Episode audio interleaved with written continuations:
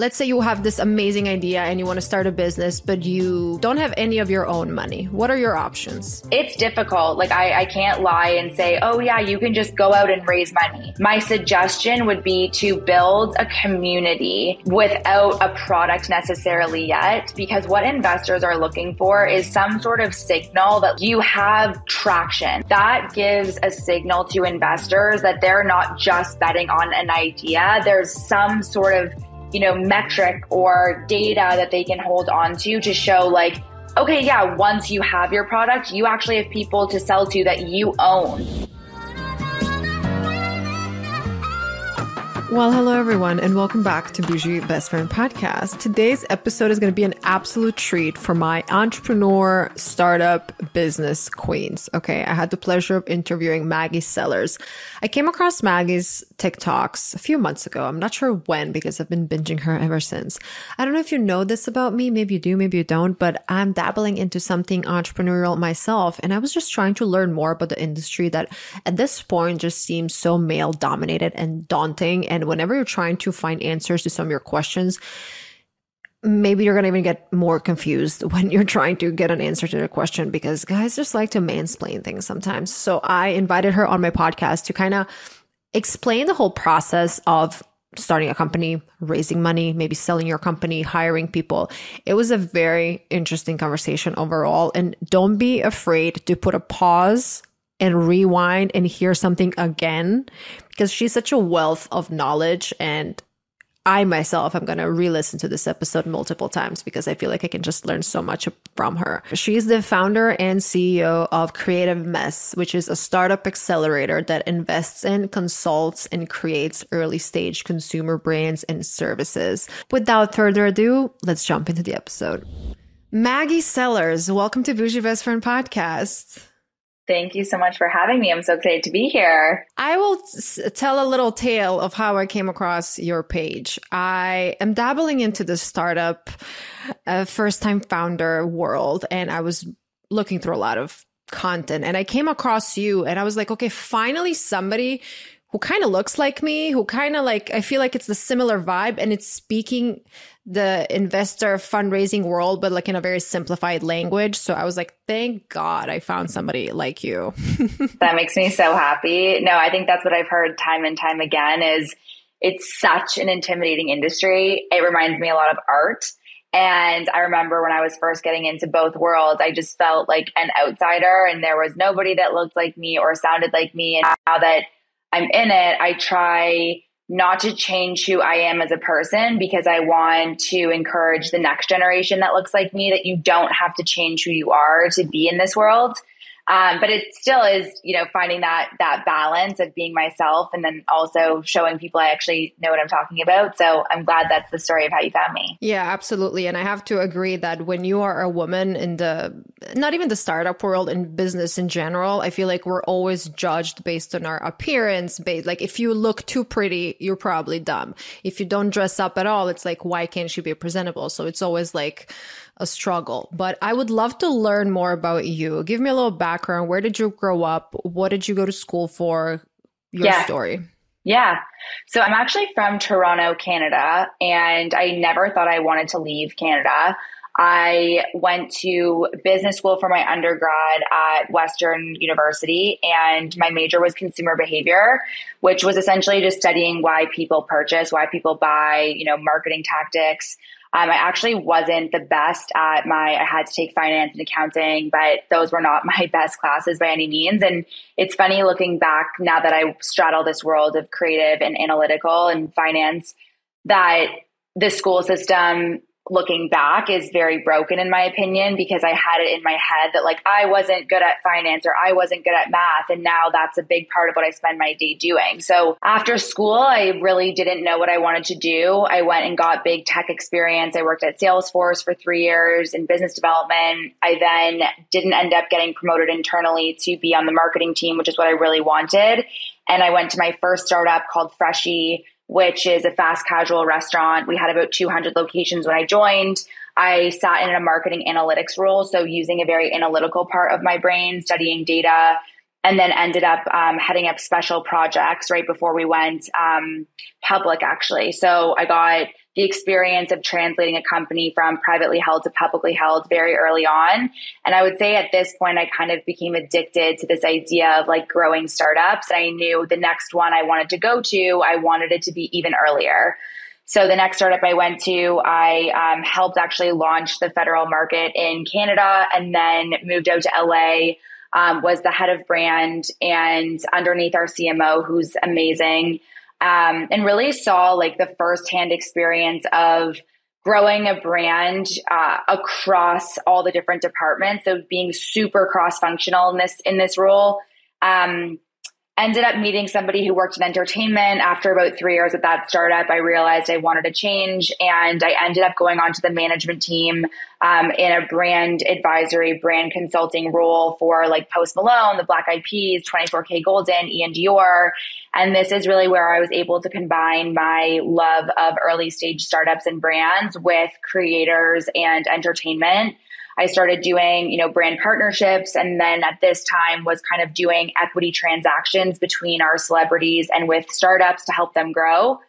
This was really before everybody became obsessed with the idea of having celebrities as founders or on your cap table as an investor. Um, so it was super new. I was kind of figuring it out as I went.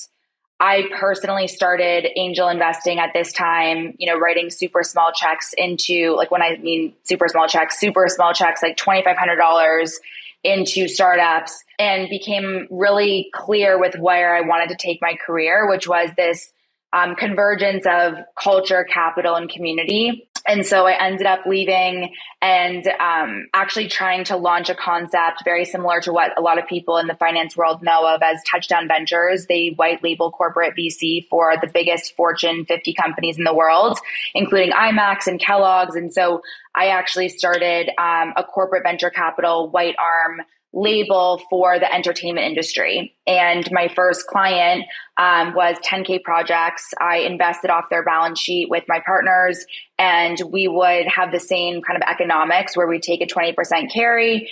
Um, and we were really kind of at the first time, like deploying capital, finding startups we wanted to, to invest into. And um, although corporate VC isn't necessarily where I play today, it was definitely the beginning stages of really identifying, like I said, being at that intersection of those three pillars, which are very personal to me and where I see the future of of the creator economy and, and startups. So it's been a crazy journey. But yeah, I'll pause there. I don't know if you want me to get into what I'm doing now, but that's the background. No, super impressive. Okay. I have a lot of questions for you that are very basic because even most of the things that you were saying, I'm like, wait, is this what I think it is? Or I'm not really sure a few years ago, people started glorifying the entrepreneur world, startup world.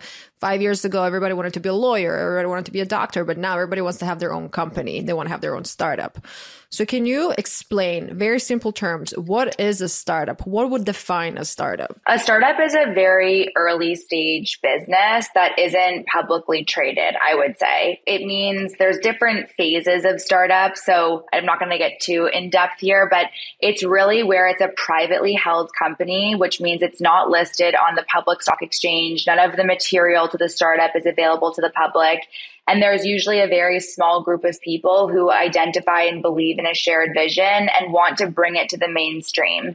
So startups typically disrupt a very um, mundane and boring environment that lacks innovation. So startups will come and try to challenge what the status quo has been. So whether that's in healthcare or in the finance market or in beauty, there's a new idea that people rally behind in a privately held company and try to bring to a large group of people. That's how I would identify a startup. And we have people who are behind the startup, aka founders. What do first time founders like what kind of qualities do you think they should have? Yeah, it's a great question. A lot of people, you know, it's funny because people also ask like how do you invest in startups or know which one's going to be good. And often we say it's the founder, which is like, how do you read the founder, right? Everyone's so different. But I think building a startup, and to your point earlier, has been so glamorized so much recently. Like it is so hard. It is so incredibly hard. There are nights where you feel completely alone. You've risked some people put their mortgages, their houses up on a mortgage to be able to do this. You you hear those stories on Shark Tank all the time. And I think we've glamorized what the founder journey is, but at the end of the day, it is extremely, extremely difficult. And a founder needs to be able to get through the muck and the toughness and the doubt and the hardship that really goes into building a startup. And that's something that I try to identify when I'm diligencing a founder of like, do they know really how hard this is? But do they also have a bit of naiveness to, to be able to do this? Because if they think they know everything or they're too ego driven, that's a bad sign. But if they also are scared or are fearful of it, that's also not so great. So it's finding that balance between people that like have this undenying idea that they're going to be successful, that their idea will be successful, but also are gr- grounded in the reality of how hard it's actually going to be. I feel like sometimes as a founder, you have to have a little bit of that naivety because if you knew how hard it actually is going to be, you might give up even before you start. Because we all, you know, when you start a project, you do, you can't even imagine how big that project might get. I was just listening to podcast this morning with Marianna Hewitt and Lauren Gores. They have had Summer Fridays now for five years, and they were saying how, like, we had no idea that this company is going to become so big. And I feel like a lot of people, they just have this idea and they don't really have any a vision or a structure. They just want to get something done. And sometimes they don't have any money. So let's talk about funding. Mm-hmm. Let's say you have this amazing idea and you want to start a business, but you don't have any of your own money. What are your options?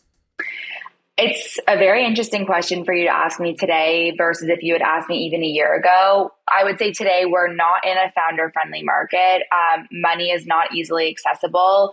And so when previously you could raise money on an idea as a consumer brand, it is very rare to be able to do that today. I think obviously you know everything going on with the macroeconomic environment and you know banks failing and and there's a lot of unknowns especially when you aren't a second time founder. When you have a second time founder, you have the connections and people when they're first betting on an idea are more so betting on the founder like we were saying. Like the idea really is the concept. There's no proof of there's no um, product market fit, and it's really the idea investors are betting on the founder. So it's difficult. Like I, I can't lie and say, oh yeah, you can just go out and raise money.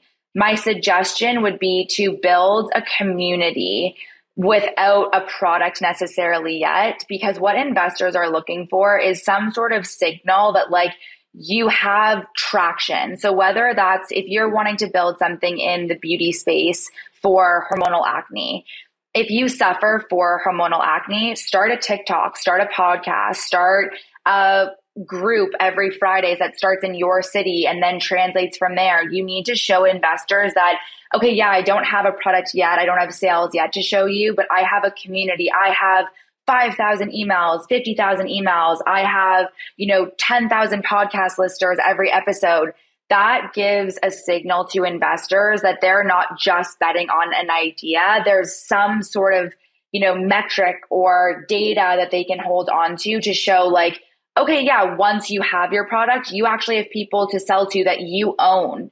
Like you own those emails, you own the, the group meetup, the text messages.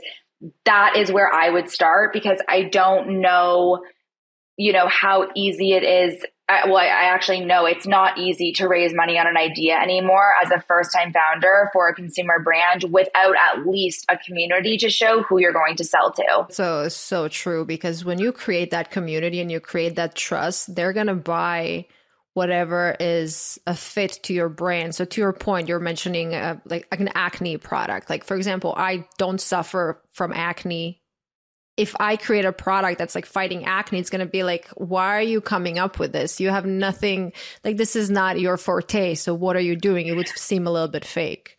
Honestly, it's so great that you say that because so somebody I I think it's it's so interesting how the world has changed because there is so much more visibility where if you watch the Victoria's Secret documentary, I'm not sure if you did a few months ago when that I, came out. No, but I will. No. You should watch it it's so interesting. It's like, and and no hate to this, but you know, there's a white man and you know his his idea of building this company, Victoria's Secret, and it's like now I don't think that would fly. Like a man that is has nothing to do with the space, doesn't have the expertise, just sees a market opportunity and is like, "Oh, we should build there."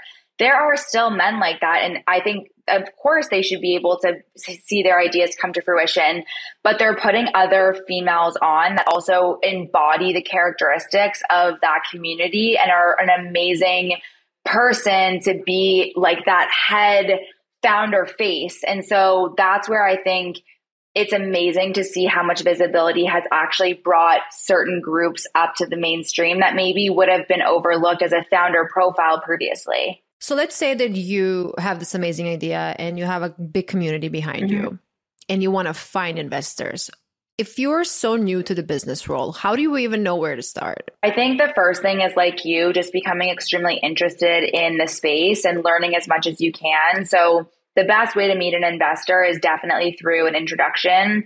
So you have to immerse yourself in the startup community first and foremost to be able to even understand who the players are in the space. So I think following the right, you know, podcasts, books, um, people on social media. The great thing about venture capitalists is that they are very active traditionally on platforms like Twitter and LinkedIn. I obviously am, you know, straddling this line of being an angel investor, raising SPV. So I went on a new platform, TikTok.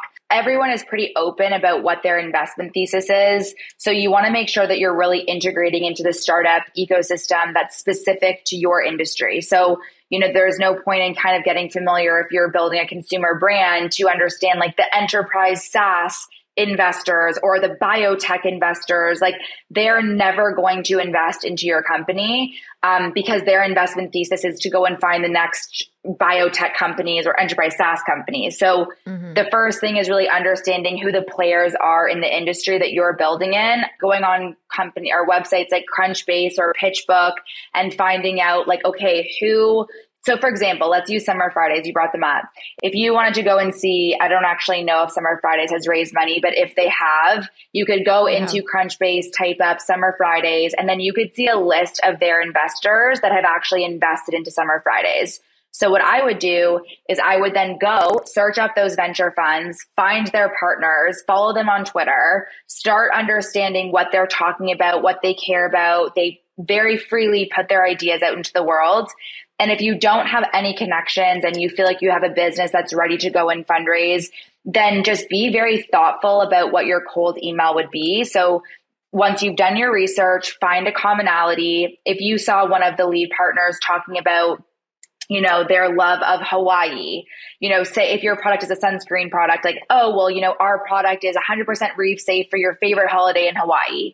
That little piece of research and like connection build rapport with an investor. And I think it's like sales 101. You know, you want to find a commonality between people so that they can latch onto that and feel inclined to respond because investors are getting like, even though for myself, not being even being at a venture fund, I get like 10 to 50 pitches a day. So wow. you can't respond to everybody. And the only people I respond to that are cold are the people that show me they put the time in, they know who I am specifically, you know, they actually did the work and they're willing to go that one step further, that to me is worthy, if I can, and the business is a fit to respond. I absolutely agree with that. And I see even when a lot of people pitch me to be on my podcast, and if they misspell my name or they they they don't like they're writing a pitch that you can feel that it's a completely cold pitch, they just send it to a thousand people. I'm like, I don't even want to talk to you because I know you don't want to talk to me. Yes. You just want to be out there. So yes. You I love the personalized approach and I love those those like specific examples because I feel like a lot of girls who are going to be listening to this episode, maybe they don't even know what the startup world is about, but maybe they hear their boyfriend talking about it, their friends, and sometimes they just feel a little bit embarrassed to even ask questions because they don't want to seem, you know, quote unquote dumb. Yeah. But then like if you never ask questions, you're never going to get the, any answers. So I'm going to ask you some very basic questions. So when it comes to raising money, so we have angel investors, VCs, private equity. What is the difference between all of them? So venture capital is a subset of private equity. And what that means is it's like it's really private market securities. So like I was saying, they're not publicly traded companies. Um, but there's a lot of other players that have entered. So we have things like angel investors, which you've talked about. You know, even talent. Talent has become a huge source of capital for um, potential brand founders. We have micro and nano nano VCs. So I can kind of explain the difference. But the main one is that if individuals are investing on behalf of their own money, those are typically angel investors. So they are not investing on behalf of other people's money. And that's really the difference with venture capitalists and with private equity is that they are investing on behalf of other people's money. And in return, they get a 2% uh, management fee of their AUM, so assets under management, and then a 20% carry once there's a liquidity event and initial capital is returned back to their LPs, limited partners. So that's really the biggest difference. I think the exciting thing is that angel investors used to be, you know, super high net worth individuals, founders that had already sold their company for $500 million. But now it's really being democratized with people that are, you know, a young professional that are an accredited investor, which the SEC defines as somebody earning over $200,000 or with a net worth of over a million. So yes, it's not accessible to everybody in that way, but we can get into crowdfunding later. The word angel investor is now shifting and there's more of them and there's more people that are understanding why are high net worth individuals investing into this risky asset class and yes, you know, there it, it is extremely risky. Most startups will fail, but when you get those unicorns or you get those, you know, uh, those like special circumstances, it's a huge payout. So there's high risk, high reward. And it's no longer being left to the billionaires, to the high net worth individuals, to the people that have sold businesses. And I think, especially with the evolution of crowdfunding, it's going to become even more democratized um, would love to talk about that later because I think it's a super exciting aspect of the private market um, investment industry. Let's talk about crowd crowdfunding. How would you define that? Yeah, so crowdfunding has changed a lot significantly over the past few years because I think what's so interesting is we we're very used to things like GoFundMe or Kickstarter, Indiegogo, right? And people are very familiar with the idea of like buying a product before it's made on Indiegogo or Kickstarter and then waiting sometimes up to a year to actually get that product. And that's how I like to like explain crowdfunding in the way where non-accredited investors so people that don't fall under those SEC regulations, everyday people can invest a certain amount of their income a year into privately held securities or privately held companies. And it's a way to really further democratize access to these incredible opportunities. And there's a lot of other opportunities or benefits to being a, an investor, like the network effects and the career experience that you get in, in different industries. And so crowdfunding has recently changed to allow for these non accredited investors to take part in private market security offerings. And actually, one of the best campaigns I've seen recently that can help explain this really well is there is a platform called Substack, which has basically allowed individual writers or editors to have their own publication online and then further monetize that. So, you know, everyone can have their own what newsletter and be able to monetize that and become their own writer or editor. And they've been around since 2017. They're, you know, backed by Y Combinator and A16Z. And they recently completed their Series B fundraise um, and actually allocated as a part of that $5 million um, to crowdfunding. And the reason for that was that they wanted their community to take part in the financial upside and the ownership benefits to being a part of the Substack equity owners. And the coolest part for me is that they really were prioritizing the writers and their paying subscribers as a part of Substack to be able to get uh, an opportunity to invest in this round. So uh, based on regulation crowdfunding law, you're only able to take $5 million um, of, of that security. And they oversubscribed within, I think, a few days of like $6.5 million. And they were saying how they're going to figure out who actually is going to get um, into the round is the, like I said, the writers and the paying subscribers because they want their community financially motivated and incentivized as an owner to get to that next scale and have their community feel like they're a part of it, which I think is just such a great example of the power of, of raising money from your community. It all boils down to community, it seems it, like.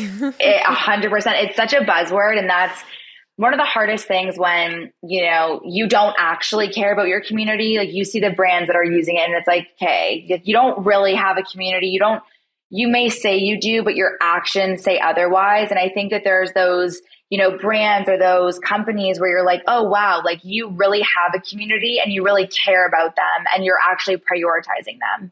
I would love to talk about equity. And I feel like that happens a lot with super young founders when they in the very beginning they're just hungry for that check and they just want somebody to give them a little bit of money and they're ready to give their investor I don't know, 50% of their company. And then later on, the company's huge, and then other investors, and then they ended up being like completely bought out or, you know, I, I've, I've heard a lot. So great, great point. And it happens more than you'd think. And so this is actually something that I have started being outspoken about, but um, it kind of goes against what a lot of people say. So we'll see how it lands.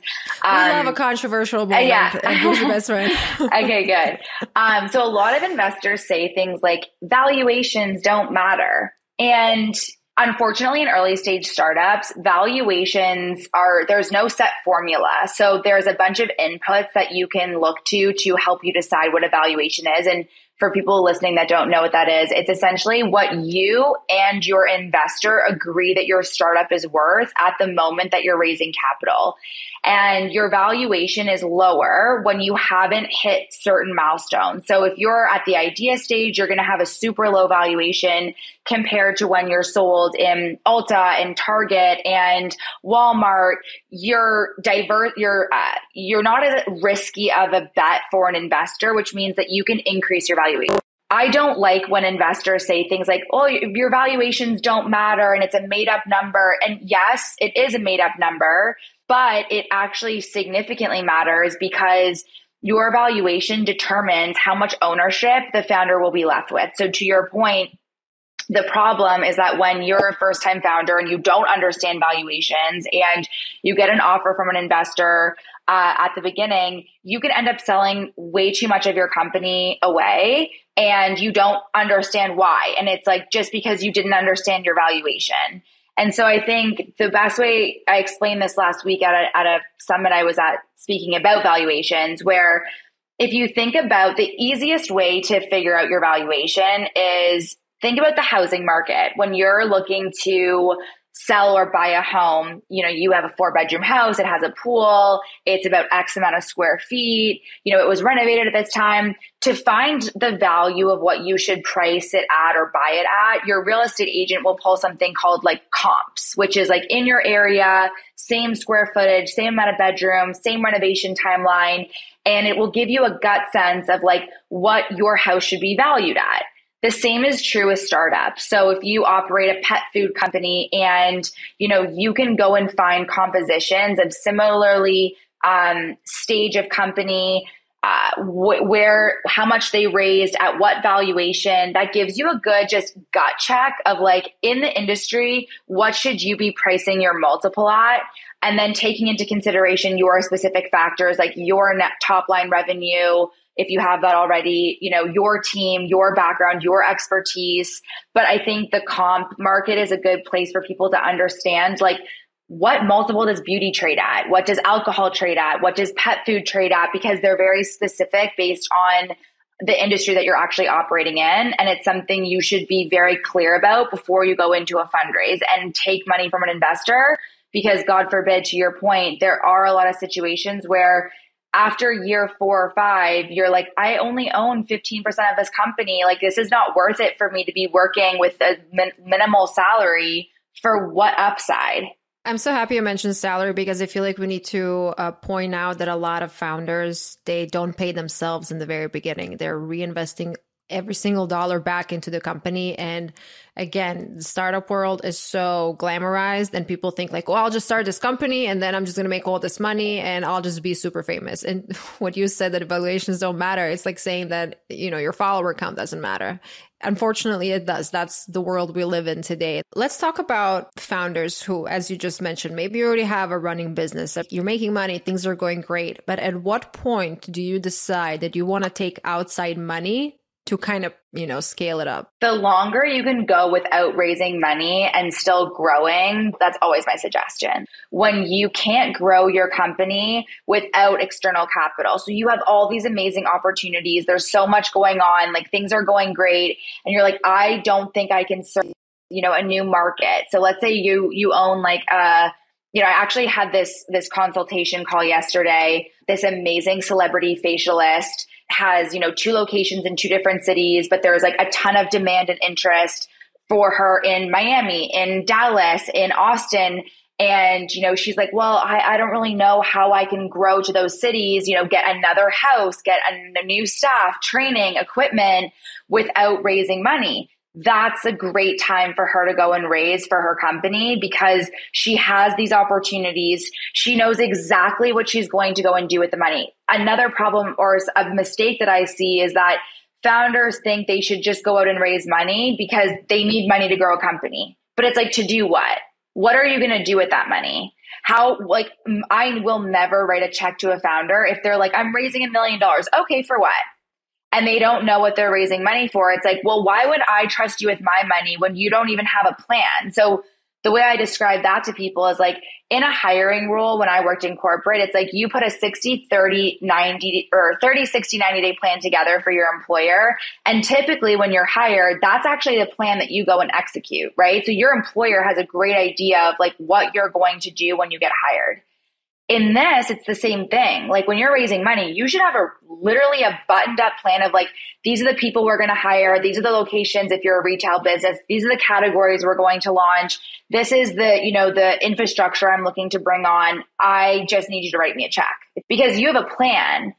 I just, I think we've gotten into this world of like venture capital has become, there is so much money available and you know it was like the thing to do was like start a company raise money. And so but but people didn't really know what they were raising money for. You should have your five year vision in your head and then work backwards and be like, what am I going to do every single year in order to get there? And only raise the amount of money that you need to get there. I love what you said. Uh, you're raising money for what?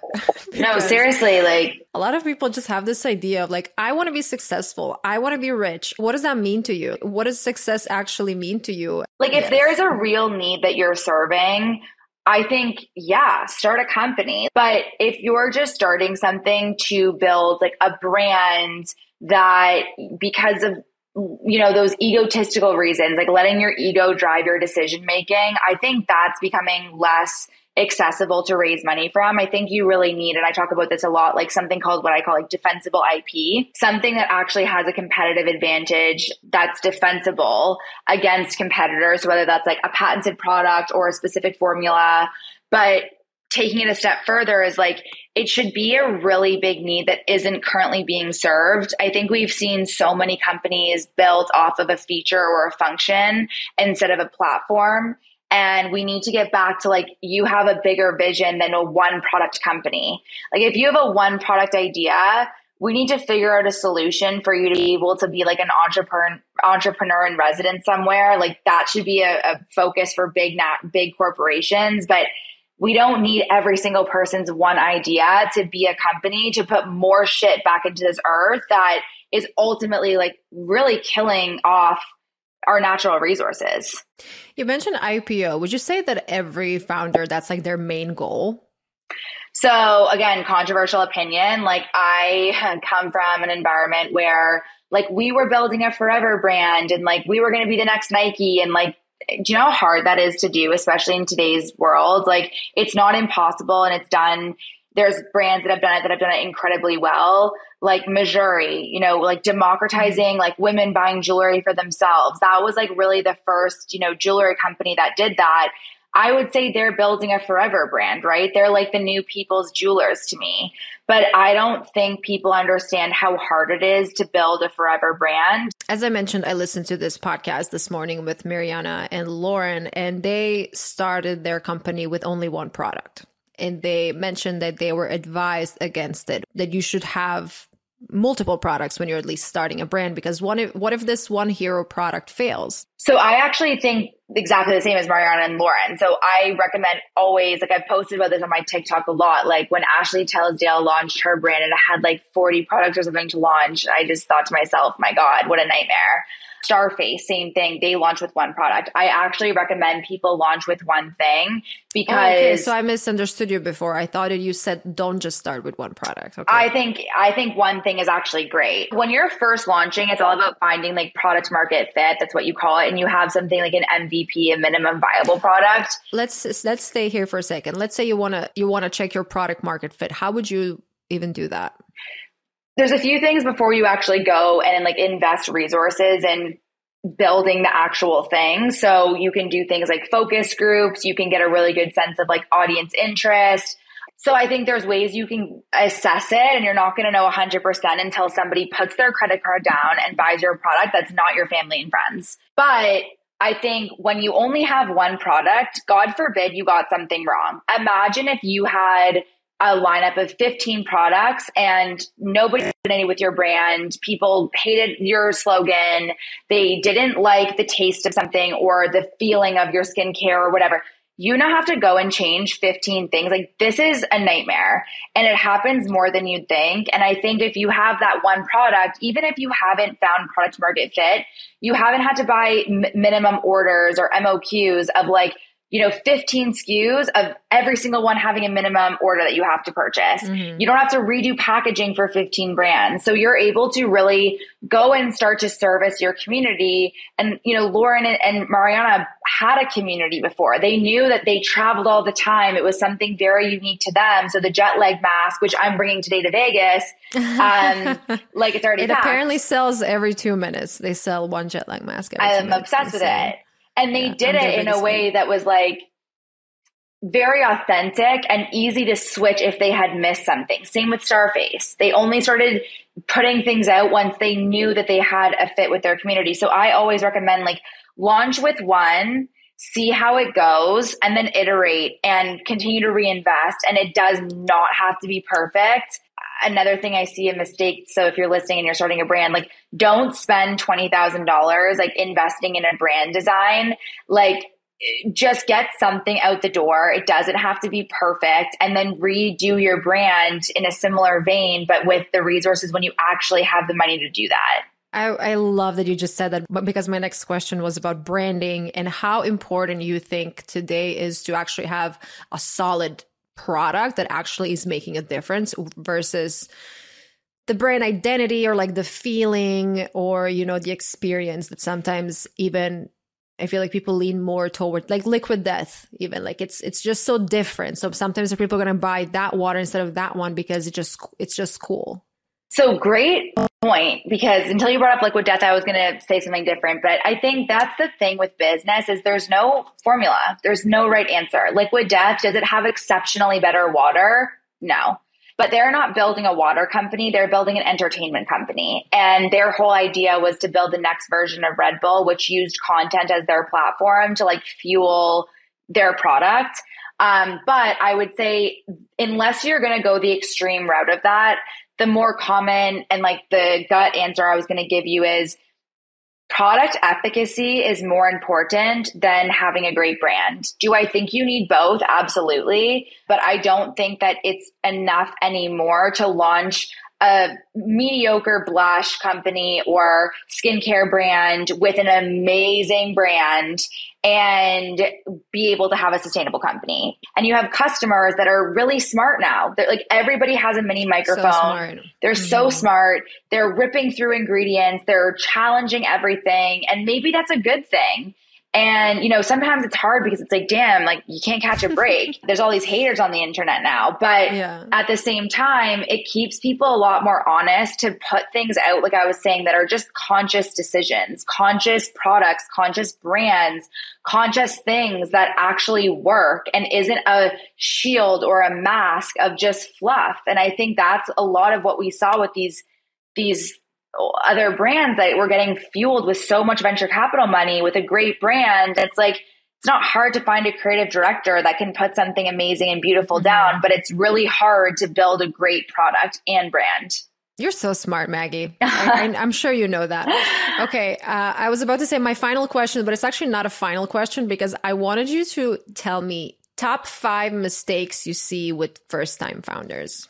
I think I've said like a few on here, but I want to reiterate them because they're so important. Is like raising too much money too quickly at too high of a valuation. That's like honestly, I think a very old school way of doing things. I've been a part of really incredibly high growth startups. And as soon as you raise too much money too quickly at too high of a valuation, what happens is you have investors that are now breathing down founders' necks, being like, you promised me you were going to grow at this scale you were going to exit at this and you i promised my investors remember i was explaining like to mm-hmm. the lps that you were going to do this and now you're not fulfilling on your promise and i'm not fulfilling on my promise and what that does is it creates a really toxic negative work environment for the startup because founders are now breathing down their employees necks and i'm just so sick of like that culture. Like, I just, I don't believe it has to be that way. I think it's like so avoidable. And so I think if you understand the entire, that's why I think I make a good investor, or I like to say that to myself is like, I've been an early stage operator. So I wasn't the founder, but I was in leadership roles and was on the receiving end of that stress and that fire. And it wasn't fun. And ultimately, a startup is a people business. And when you do that long enough, your great people end up leaving. And you can't build something great without great people. That's the biggest thing I see that upsets me on a personal and a professional level. Um, because I think too many bad people have led companies with great people and then the idea never gets to the mainstream because of proper or because of a lack of management. That's the biggest thing for sure. I'm obviously very passionate about that one. Um, i love it. I, I, I felt it. I felt yeah. it. Um, i think the second thing that i see is like stopping your creativity from flowing because of the way things have been done. So a lot of the time, you know, people are really surprised at how I've built this brand on TikTok, right? And it's like so not the way that like traditional investors have done things on like Twitter and LinkedIn and going into a tier A venture fund and I think it's just because I've always thought about creative ways to like stand out or not have to follow the status quo while still respecting the traditions of the industry or like the players in it. Like I'm very respectful to the big boys in the industry, but not being afraid to think creatively and like thinking about how it could be done differently. I think a lot of founders just do the same thing and expect the same results, but it's not going to work over and over and over again. So it's like taking the playbook of what works and then thinking really creatively about how to apply that to your certain situation a huge tactical thing that people do is I see so many founders spend forever building their product. And then once they've invested all this time, all this money into building their product, they are the opposite of the brand people and actually have no clue how they're going to market it. Like they have. What do you mean opposite of the brand people? So people that spend, like we were talking about, so much time building this amazing brand with like creative direction and like this and that and then they don't actually have a product that is efficacious and that works. The opposite can be true where you have these amazing product founders that are like in the weeds, in the trenches, building this amazing product and then get to market launch and have no go to market plan, no budget for marketing, don't have a community, don't know how they're going to reach them. And their idea, it's like they have the best idea. How are they ever going to get it out to people to even know about it? So I think it's finding that balance between like building an amazing product and then also building marketing and community at the same time. It's really important to have both. On the flip side of giving away equity, I think some founders are very protective over equity in like a really non-help, not helpful way. So for example, if you're trying to raise money and you have no connections to the startup world, put an advisory board together. Like find industry experts in your industry that you're going to offer equity in exchange for help, expertise, connections, network. And I find like founders are really like well it's my equity and like they like i don't want to give it away. And it's like you don't have you don't have a company that's worth anything yet though. So wouldn't you rather have like less of something than a ton of nothing? And so i think again it's finding that balance of like how can you give equity to people that are going to make a difference integrate you into the community into the ecosystem and not be so precious about your equity to have 100% of nothing if nothing actually ends up getting anywhere. And then the last thing I would say that's easy for me to rattle off is just like not being a hundred percent focus. Like I personally don't invest into founders that it's like their part-time thing or like it's something that they're doing on the side or it's a passion project. Like why would I give you my money or invest on behalf of other people's money if you aren't a 100% in it too. And if you don't have the capital for it, that's one thing. But then don't ask to put somebody's capital at risk when like you haven't even proved that you're willing to go all in on it yet yourself. Okay, one final question because yeah. you just opened my my mind about something. You mentioned what if somebody is doing this as a part-time thing, but what if somebody has a full-time job because maybe they can't afford not to have a full-time job, but they want to start a business? how can they make that transition? I usually say that like if you have a 9 to 5 job, quit that nine to five job if that's not giving you any value. Go work at a restaurant at night. You're going to make a lot more money and you're going to have a lot of free time throughout the day. I worked in restaurants my entire 20s and it was like I made a lot of money and throughout the day I was working on my makeup makeup artist career. So what's your opinion on, you know, you have to have a steady income but also you, you want to work on your dreams? Yeah, I think it's super situational, but I would say then you just shouldn't raise money if you're still working a nine to five. It's like really, it creates a lot of issues, like even with your employer. Like if they found out that you were building a side hustle and like even raising money for it, depending on your job, that could be like a huge issue. I think it's totally fine. I mean, don't just quit your job and like go all in on your idea with like no idea how you're going to pay your bills, especially in this environment. There's a lot of stuff that you can be doing while you're still employed. But when you are ready to take the risk of fundraising, like, you know, one thing people think when they become an entrepreneur, when you start raising money, yes, you're an entrepreneur, but you now have a boss, and that boss is your investors. Mm-hmm. And so you can't expect to raise money and still be working for somebody else because now you actually have two bosses. It's about validating your idea, getting as close as you can. If you can't do it, self financing it with the money from your nine to five, then at the point where you have to go and raise money, you need to start thinking about quitting your job. Maggie, I can speak to you for a few more hours, but I know you have a trip to Vegas this uh, this afternoon. Yeah. So, thank you for all of this. This is amazing. And I would love everybody to follow you. So please share your socials and everywhere else where people can yeah. find you.